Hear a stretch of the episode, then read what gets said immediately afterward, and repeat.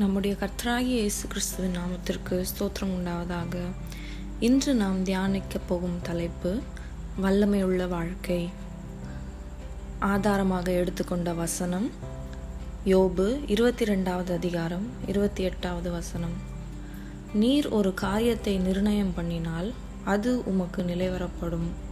உம்முடைய பாதைகளில் வெளிச்சம் பிரகாசிக்கும்.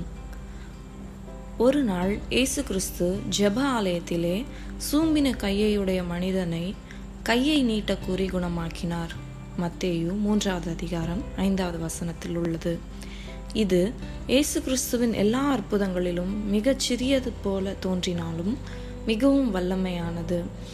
கிரேக்க மொழியில் வல்லமை என்ற பதத்திற்கு ஐந்து வெவ்வேறு அர்த்தங்கள் உள்ளன. அவற்றை நம்முடைய ஐந்து விரல்களுக்கு ஒப்பிடலாம். வழக்கமாக தேவனுடைய கட்டளையின்படி அவருடைய வல்லமையை வெளிப்படுத்தும் விதமான கை நீட்டுதல் அற்புதமான கருவியாகும். இந்த கருவி தேவனுடைய வல்லமையை வெளிப்படுத்த ஜபத்தினால் சாத்தியமாகும். தேவன் தமது அற்புதமான ஆற்றலினாலும் வல்லமையினாலும் நம்மை நிரப்ப முற்படுகிறார்.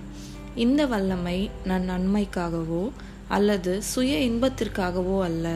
தேவனுடைய மகிமை நம்மில் வெளிப்படவே என்பதை உணர வேண்டும்.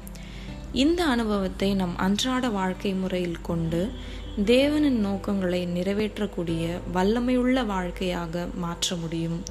நம் கண்கள் தேவனை நோக்கி பார்க்கும் பொழுதெல்லாம் அவர் தம்முடைய ஆவியினால் நம்மை முத்திரையிடுகிறார். நாம் நினைக்கும் ஒவ்வொரு எண்ணத்தையும் உறுதிப்படுத்துகிறார். தேவனுடைய ஒளியை நம்மிலும் நாம் எடுக்கும் அனைத்து தீர்மானங்களிலும் நாம் செய்யும் அனைத்து வேலைகளிலும் மற்றும் நம் வாழ்வின் அனைத்து வழிகளிலும் பிரகாசிக்க பண்ணுகிறார். ஆமேன்.